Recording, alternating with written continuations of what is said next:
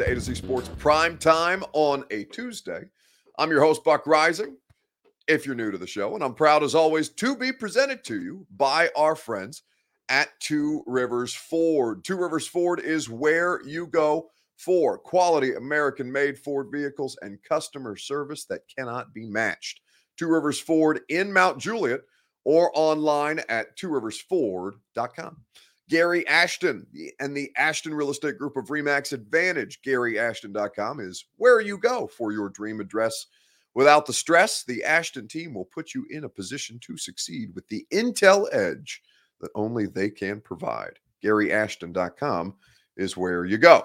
So, looking at a couple of different things for the Tennessee Titans, we've got to talk about okay, what is sustainable, right? And how difficult is it to do?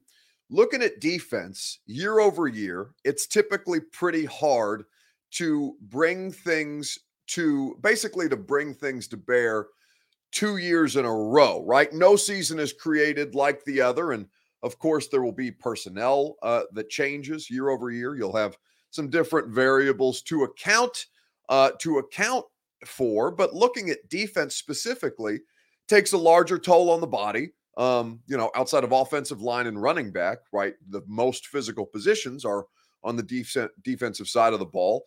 Uh, contact on every play, basically, unless you're playing in the secondary. And looking at it, you know, the the situation is is different as the league has evolved. Now we're no longer seeing, you know, smashing and crashing, run, you know, Ray Lewis sized linebackers filling a gap and taking on a, a Lorenzo Neal type of fullback, right? That's not necessarily the game in its current form. A lot more wide open space. You've got, you know, legislating, uh, legislation changing how physical guys can be. And so, what is sustainable on defense? That's what we're going to talk about tonight as we kind of peel through this thing. And as I was coming up with, all right, where do you start? With uh with producer Reed looking at the show that he put together and kind of picking my spots as far as well what is the thing that they can repeat most easily after having a uh, a pretty impressive 2021 campaign. Now maybe impressive just by nature of what you held it up against, which was of course the disaster that was 2020 on that side of the ball, but still looking at uh looking at what you have to work with on defense, you feel pretty good about your situation. Now, the best chance at success is going to be on the defensive side of the ball. And the best chance of success, I think, is something that can be done uh, that can be done in layers, for lack of a better term. So we'll talk about it together in the comment section on Facebook, YouTube, Twitter, and Twitch. Let's start with your Two Rivers Ford take. Will the Titans have over or under 43 sacks in 2022? That's, of course, accounting for the regular season. We're going to talk about the importance of sacks, uh, how important or maybe not important you may consider it to be. But your Two Rivers Ford take is where we will start. Will the Titans have over or under 43 sacks this coming season. That's the total that they had, right? You go from 19 to uh, 43. It's a pretty substantial jump. And in kind of diagnosing pass rush, sacks are not the best measurement for an individual pass rusher, right? You're not going to look at Harold Landry and say, okay, he had, I mean, maybe Harold Landry's a bad example because I think a lot of people do judge production based off of sack totals, but I don't necessarily look at that way and neither do the coaches, by the way. Sacks are a great judgment of an overall pass rush, of an overall ability to disrupt the quarterback. Pressures for the individual, and I'm sure that's a line that you guys have heard me repeat over and over and over again. Pressures are what you look at and say, okay, this is the judgment of a pass rusher, of a good or a bad pass rusher. And then the sack total is how you judge the pass rush as a whole quarterback hits and pressures. Kevin Jones on Facebook has that right. And I'm looking at this and saying, okay, that's probably the thing that's most easy to recreate, that's easiest to kind of sustain. It's not turnovers necessarily, right? You have to you have to put yourself in a position to capitalize on turnovers, certainly. But eh, turnovers is not something that you can outright game plan for. You can try and put your defense in a position to capitalize on turnovers. You can coach had to force turnovers, but that's not necessarily a given on a play in, play out basis. Looking at the sack totals, um, that was something that obviously the Titans suffered with in 2020, but they were great as far as their turnover differential was concerned. In fact, it was the only reason that their defense was any kind of sustainable uh, under Shane Bowen in that first season is because they were turning the ball over. Well, they weren't turning the ball over on offense, and their turnover differential on defense was really, really helping to carry the day. Looking at, uh, I think MB has a good point here as well. I look at sacks on third and long. This judges a team's ability to get off the field. Yeah, third situational football and, and SIS uh, stats and information is an incredible resource that you can kind of put, you know, you can basically input all the different variables for situational football and it'll spit out the computations for you in ways that are easy to process, um, or at least easy for, I think, easy for most people to process. You know, you have obviously have to take into consideration all the different variables that could be accounted for or may not be accounted for, but still, the defense's ability to get off the field on third down was substantially better because of their ability to get to the quarterback. Um, not necessarily relying on turnover luck, right? Turnover luck is kind of like puck luck in hockey. Maybe, maybe you get a favorable bounce. Maybe a tip drill goes your way. Maybe a because a football is a weird shape. There's just a fantastic bounce, and all of a sudden it's in Jeff Simmons' belly as opposed to in you know Jonathan Taylor's hands. Right? These are the kind of things that turnovers um, that make turnovers difficult to carry over year over year. But the ability to disrupt the quarterback, I think, is what the Titans do best. So over or under 43 sacks. That's the Two Rivers Ford take that I'm looking for you. In the meantime, we'll talk to Mike Vrabel about the last time we talked to Mike Vrabel about sacks. Not surprising you get nine sacks and that not be good enough to win a game. Because you guys, last year, you talked about all the sacks we didn't have. And you guys somehow think that sacks lead to victories they're great. We'll talk about how many we had this year, but I like turnovers and interceptions and caused fumbles. So maybe we'll talk. Maybe we had too many sacks this year.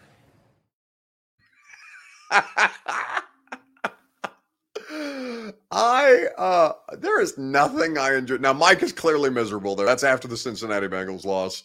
Um I there is few things in life or in my job rather that I enjoy more than a shitty Mike Vrabel press conference. Like he is, he is unbelievable. He is at his best um, at the podium when he's basically just up there ready to fight everybody. Right? We t- you guys talked about all the different all the different sacks that you we didn't have last year. Maybe we had too many sacks this year. And listen, I, I think a lot of you guys like that. Uh, you know, months removed from that loss.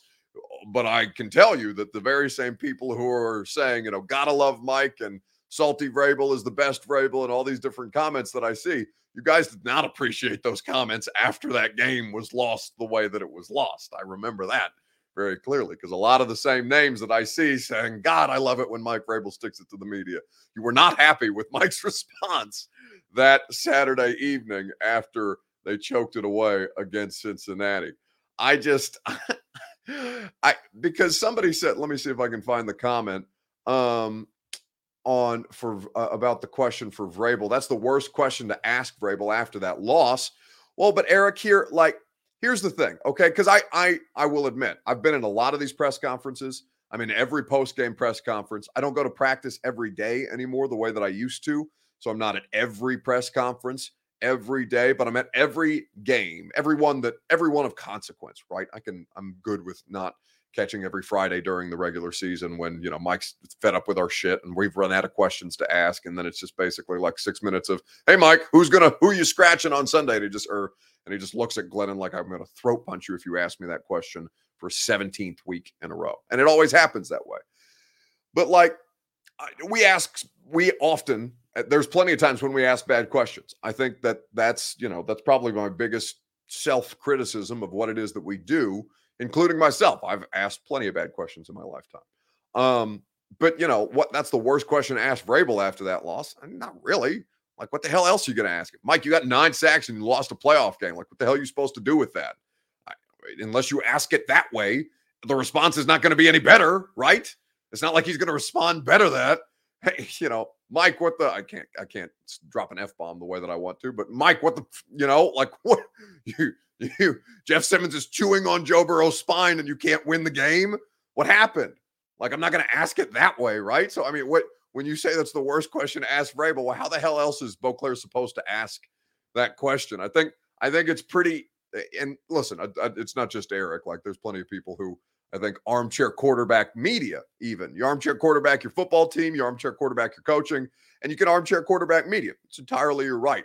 But I think it's a lot easier to say that's the worst question to ask Vrabel after that loss six months removed in a YouTube chat as opposed to, you know, you coming up with your own question for Mike Vrabel after he's just gotten his ass kicked when they were when they had the best chance possible, probably in the last 20 years to go to the Super Bowl uh, with the team that they currently had to host home playoff games and they shit the bed, right? It's, it's not not necessarily the easiest dynamic to uh, to balance. But again, because I love shitty Vrabel so much, I would like to watch this clip again. Not surprising you get nine sacks and that not be good enough to win a game because you guys last year you talked about all the sacks we didn't have, and you guys somehow think that sacks lead to victories. They're great. We'll talk about how many we had this year, but I like turnovers and interceptions and cause fumbles. So maybe we'll talk. Maybe we had too many sacks this year.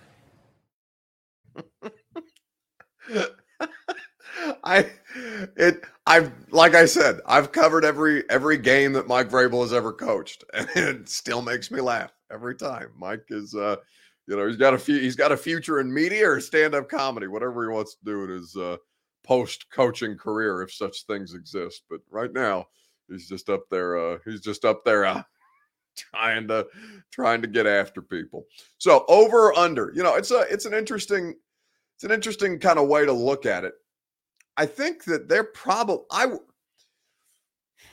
I mean, what's the record? Reed, Reed, could you look up what the record is for regular season sacks by a team? I bet it's somewhere in the 60s, right? Probably low 60s. Uh, and and you know, now that we have an additional regular season game, that number is easier to attain. I think. Um, well, it would be easier to attain because you've got an extra game to try and accomplish it. But I think, you know, the sack record is going to be somewhere in the 60s. I would imagine producer is going to come up with the answer to that and put it in the comment section here in just a second. But I think ultimately for me, I'd probably you you would you would be safer betting the under, I would say, just because it's something 84 Bears had 72.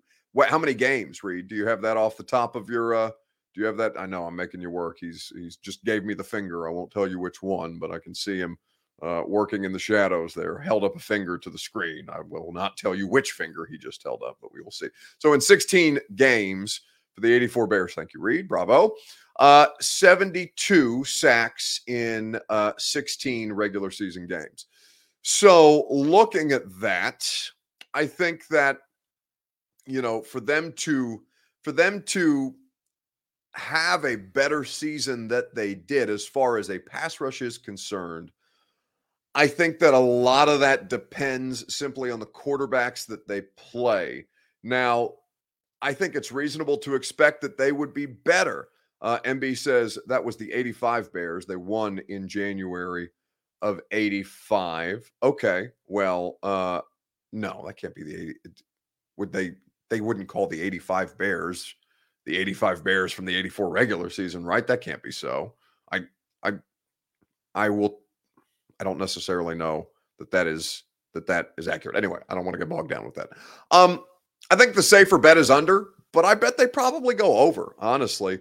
I think that Bud Dupree is going to be a, a big difference. A, a, healthy Bud Dupree is going to make a big difference for this pass rush. I think that the uh, I think that as you I think that as you look at the situation for uh, the Titans. You had all, I mean, you had the three of them Harold, Jeff, and Denico Autry healthy for the vast majority of the season, right? Um, Jeff, obviously, I think was working through some stuff towards the end. Denico, I believe, missed at least one start uh, that comes to mind. I would have to go back and check Pro Football Reference on that. Um, but I would say that Bud Dupree, who was a much less consistent presence for that defense, is going to make a big difference as a part of that. Now, I don't necessarily know that it, you know, it jumps from 43 to 53 all of a sudden, but I do think that they will be a considerably better unit, and they were already a really good one, right?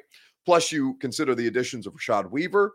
We'll see uh, what somebody like Ola Adeniyi can continue to bring to the table. Um, I think that Naquan Jones and Teair Tart are really, really nice depth pieces. Um, well, Teair Tart is technically the starting nose tackle, but still, um, you're looking at this and saying, yeah, I, I think a lot of this, a lot of this bodes well for a unit to be able to sustain year over year. Mad Max uh, on YouTube, Mad Max 931 says, Autry played way better than I expected, and Adeniyi the same. Well, uh, Denico Autry, um, Denico Autry is as good as any free agent. They had a, I mean, it was the best free agent acquisition that the that the Titans had. He is the best roster addition, whether you're talking rookie, whether you're talking free agent. Like Denico Autry was considerably the most important personnel change that they made, and especially by nature of him coming over from Indianapolis. So you took from the Colts and made yourself better, and the Colts certainly missed his presence last year, playing alongside DeForest Buckner and kind of using him in a variety of different ways. Um, now, whether Denico Autry can kind of exceed that level, because he's a, I think Denico Autry is a really, really, really good role player. Um, but obviously, he's not, he's not, you know, the kind of premier defender that you would necessarily look for that kind of production from. But I don't think he necessarily has to be the most overwhelmingly talented player in football to be able to execute that role again. And provided he play healthy, I think that he's I think he's a huge asset for this team. Um, so we'll see. I, I would venture a guess to say over though, which you know you guys know I'm not typically you know I'm not unnecessarily optimistic about anything when it comes to your football team. But I think in in even by any any conservative estimate, you would say yeah they're probably going to get. I don't know how much better, but they're probably going to be a better group collectively than what we saw on the field last year. And what we saw on the field last year was still pretty damn good. All right, let's talk about uh, let's talk about the turnovers um, to get into that conversation. Well, interceptions specifically is how we have kind of broken this down. Um, but I'd be curious to know your opinion on Facebook, YouTube, Twitter, and on Twitch. The Titans defense will have over or under 16 interceptions in 2022. That number is what they finished with the past year. And I think that's the place that we need to start. Uh, the Titans defense will have over or under 16 interceptions in this coming season. We will talk about it together and you can give me your opinion. And as you do so, I will tell you about our friends at the Ashton Real Estate Group of Remax Advantage, the official real estate agent of the Nashville Predators. Is GaryAshton.com. He's the official realtor of me, too. I used Gary Ashton and the Ashton team to make sure that I found the perfect home for myself. I could not be happier with the results of the home that I purchased three years ago last month. Gary and his team put me in the best possible position to succeed with the Intel edge that only they have. GaryAshton.com, the official real estate agent of your favorite pro sports teams and your favorite late night streaming sports talk show. All right.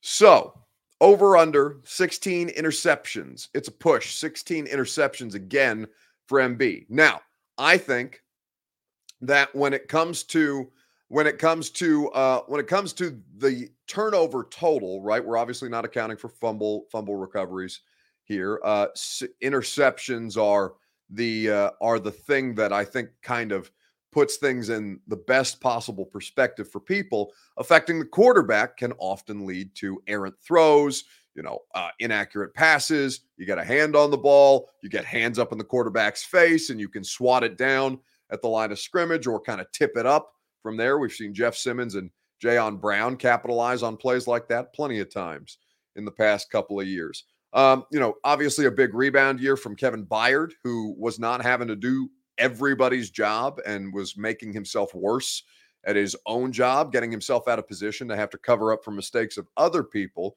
in 2020. You saw a nice uh, a nice rebound from Byard there. And we, Kevin and I talked about that on the radio show about two months ago. I think they were still in the middle of mandatory minicamp at the time, a little less than two months ago at this point. But looking at this, I would say, I would say a push is fair. 16 interceptions is a good number. Now, I would like to see them, I would like to see them, and this is a coaching point. I talked to Ryan Crow, their outside linebackers coach, about this at mandatory minicamp the last time we spoke to assistants. And he said basically, yeah, what we did last year was unacceptable as far as, you know, getting as you're as you're peeling around the corner or as you're getting around the edge as an edge player, get the hand up in the air and swat the football before it comes out, right? They they were getting there and they were getting the quarterback at a more frequent rate, but they weren't disrupting the ball before it came out of the quarterback's hands. It will be markedly easier on you if you can get the hand up in the air, bring the hand down on the quarterback's arm as he goes back to pass, and you get the football as it's coming out, right? Whether it whether there's forward progress and it becomes a pass, whether there's not forward progress and it becomes a fumble. That is something you want to see the Titans defense do more. Quarterback goes back to pass. You see him rear back. All of a sudden, there's Denico Autry's arm swatting it down at the line of scrimmage or pulling the arm down to make a play on the ball. That's the kind of thing that the Titans defensive coaching staff is emphasizing. And we've seen them work a lot of those drills. Uh, for Mike Vrabel, certainly, um, you know, when it comes to it, it, he's always focused on the rush complementing the coverage, coverage consistency, front multiplicity, right? He's gotten away from a lot more of those, like, uh, you know, I don't want to say generic because I think a lot of coaches, I mean, there is practical purposes to those, to that terminology. But, you know, when it comes to what they're able to do, I think Mike is aware of that situation. I think he's he and the coaching staff are emphasizing that in particular to the players this year. Well, I don't think Ryan or myself or anybody did enough to win the game. That's how it goes, Paul. Um, it's never going to be about one person, not as long as I'm the head coach, um, which will be a while. Um, so it'll never be about one person. We have to play better, have to get open, not fall down. Um, you know, defense got to get some turnovers, but we can't turn the ball over. We know that. We can't get stopped on down. So those are all the things that we, we talk about and reasons why you lose. On, you know, our third down conversion wasn't good enough. Our ability to score touchdowns in the red zone, but we all have to play better. We have to coach better. Uh, it'll never be about blaming one person, not as long as I'm the head coach, which will be a while.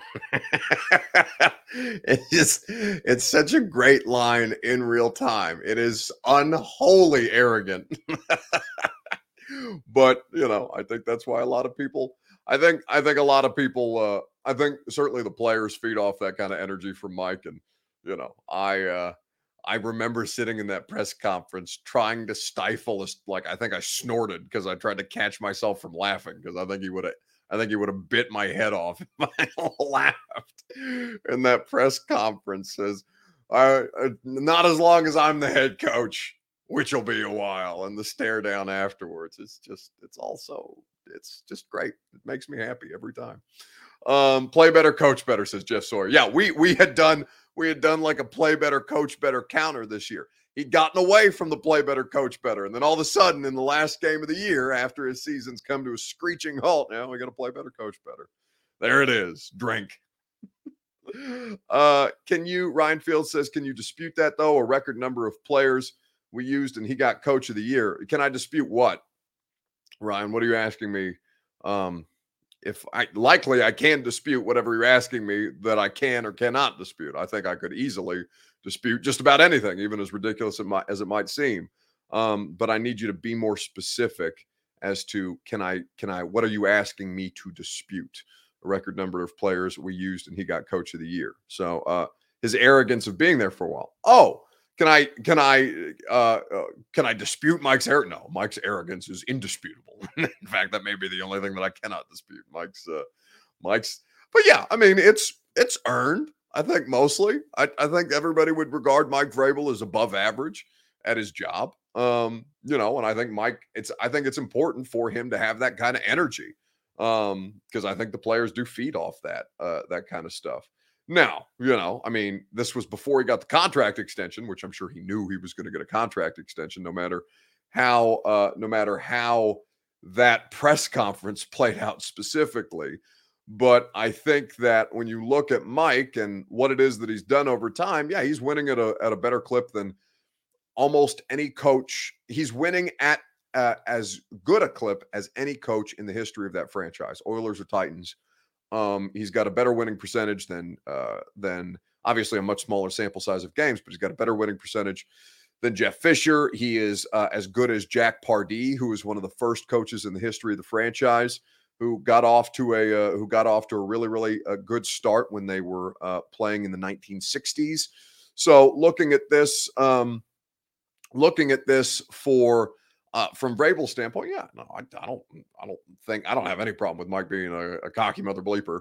Um, I just think that I just, you know, I think in the moment, I don't think you guys received that nearly as well as uh, you are, like I said, six months after the fact.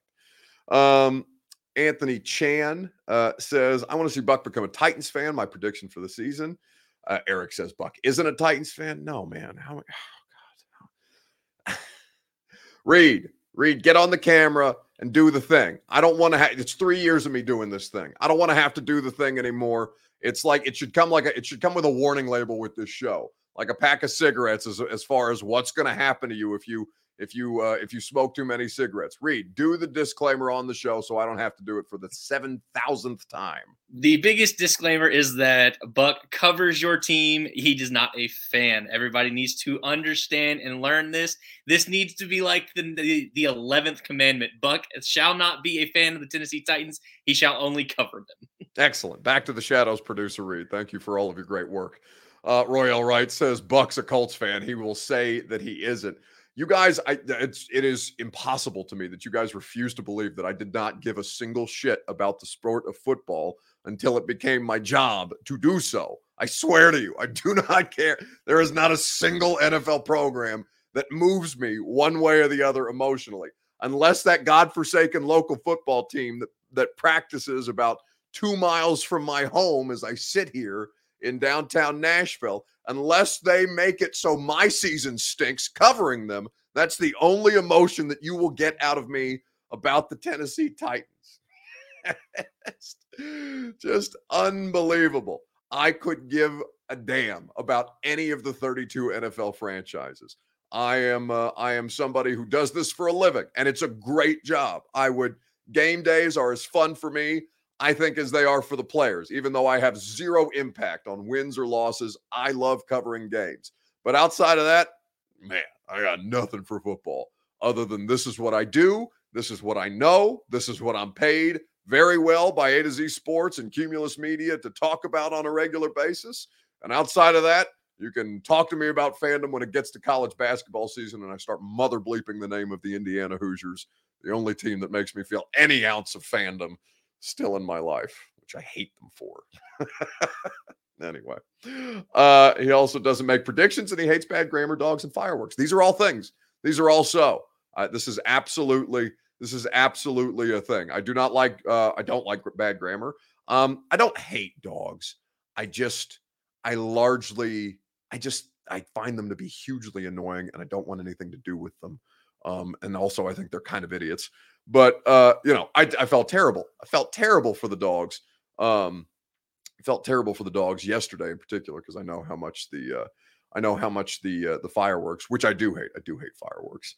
I know how much fireworks bother animals, uh, which is not exactly what I want. Um, but uh, Bryson says I actually like that I'm not that I am not a Titans fans. We don't get biased opinions from him because of it. Yeah, you know, I mean, like I said, I uh, I try I try to I try to keep it balanced. Like you know, every once in a while, if you guys if you guys ask me what I think about a certain thing, I'll uh, I'll try to uh, I'll try to give that to you straight up and as uh, in as in as palatable way as I can. Again, I'm not I'm not trying to. I don't root for your team. I don't actively uh, talk shit about your team unless it is shit that they have deserved because of the way that they performed. That is a part of my job uh, qualification. Absolutely. Jake Westerman says, I love dogs. I think kids are idiots. Um, you know, I think if you had, if I had to pick between dogs and children, I would probably pick dogs, just because I would agree with you. Um, at least dogs, they are un that whatever dogs are, uh, I, I believe them to be unbelievably loyal, even if they throw up and then eat their own throw up, which is one of the things that makes them idiots. Um, children, I think, just throw up and and defecate everywhere and cost you tremendous amounts of money, and it's like over a twenty. You know, if I mean, if your kids if your kid's doing really well, maybe it only lasts 21 years or 22 years, however long it takes kids to get out of college. I think uh, more than anything. So yeah, I'm going with the dogs over the children.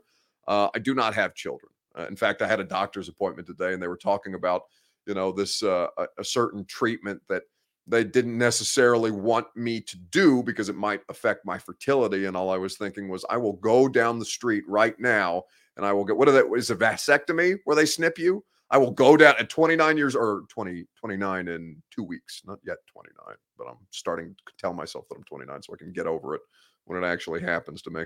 Um, at 28 years old, I'm completely fine with being sterile. Just go ahead and snip it. Be done with it now. I don't want to, you know, I'm not looking for that particular burden in my life. Um, I would go for a dog over a child, absolutely. But you know, if you have both, uh, good on you. Some of some of us are made for it. Some of us, like myself, we're not nece- not necessarily cut out for it. Um, MB says Buck also loves when Vrabel snaps at him or other media members. I do. I really do like it when Mike when Mike takes somebody's head off, even if it's mine, even if even if I got to be the sacrificial lamb that day, uh, because I can get you know I can get so many miles out of it in in some form or fashion on a talk radio show, on the uh, on the on the primetime show, on the uh, on the podcast, whatever the case may be. Uh, Stephen King says, "Give us a cat update." Uh, so it seems that we're going to go that direction instead of a gone viral video tonight. Frank, both of them are in the office with me right now. Frank, uh, Frankie, and Leo. Um, Frankie is the girl and Leo is the boy. Frankie is laying down about like I would have to reach down and pick her up, and she'd probably get pissed at me um, for picking her up because she looks pretty comfortable and is waiting for uh, for to be fed because they get fed after the primetime show. Every time Reed plays a video, as a matter of fact, and she hears me stop talking, she'll come in here and chirp at me like, "Where the hell is my food, you idiot?" Speaking of idiots, get up and give me my food. That's the difference between cats and dogs. The dog would be like, "Hey man, I love you. Can we have food now?" And the cat comes in here and says, uh, "The cat comes in here and says, "Hey, you idiot! It's time it's time for dinner. Get up off your ass and stop talking about Mike Vrabel and the Titans defense. Mike Conley says, Can they play wide receiver? No, Frank's a little fat. I'll be honest with you. Frank's a little fat. I don't necessarily. Frank might make a good left guard. Um, she's she's uh, you know, I think she's like 10 pounds. It's pretty big for a cat. There's a damn mountain lion out here. Uh, Ryan Fields, uh, boys, our discussion, boy, our discussion tonight reached all of the borders. That's right. Ryan Field says Buck's been hanging around Paul K too much. LOL. Starting to show. No, here's here's the thing, Ryan, um, because that's a criticism that I've gotten before. And again, I love Paul. Paul's one of my best. Uh, uh, Paul's one of my best friends um, as far as as far as work friends go. I, I I appreciate everything that Paul Kuharsky has done for me over the course of his career. But Paul didn't invent being an asshole. You know, Paul just happens to be an asshole. And it just so happens that a part of my personality also fits that description, which, you know, it's fine. I'm not blazing any trails. Paul's not blazing any trails. There'd be, there have been jerks before Kuharsky, there'd be jerks after Kuharsky. So not every jerk has to be attributed to Paul. I'm just kind of like this. What are you going to do? All right. What do you think, Reed? That's going to do it for tonight's show? No, he wants to do a gone viral video. All right, let's do a gone viral video and wrap this thing up on a uh, on a Tuesday evening. What's the worst prank someone has pulled on you? Let me know on in the comments on Facebook, YouTube, on Twitter, and on Twitch. Uh, Reed provided this to me. I saw it this morning. It made me laugh out loud. It's this week's gone viral video.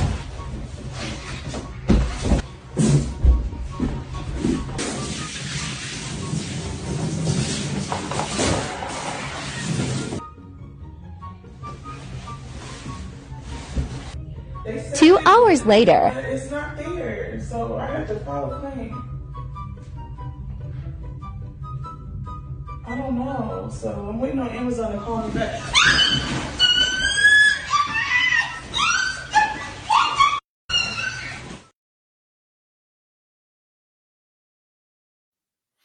It's outstanding. It made me laugh. I uh, well, one, I I would I would question a lot of things, like who actually is there are are there grown adults who sleep on a blow up mat? Now, listen, I don't understand everybody's financial situation, so let me not be a jerk.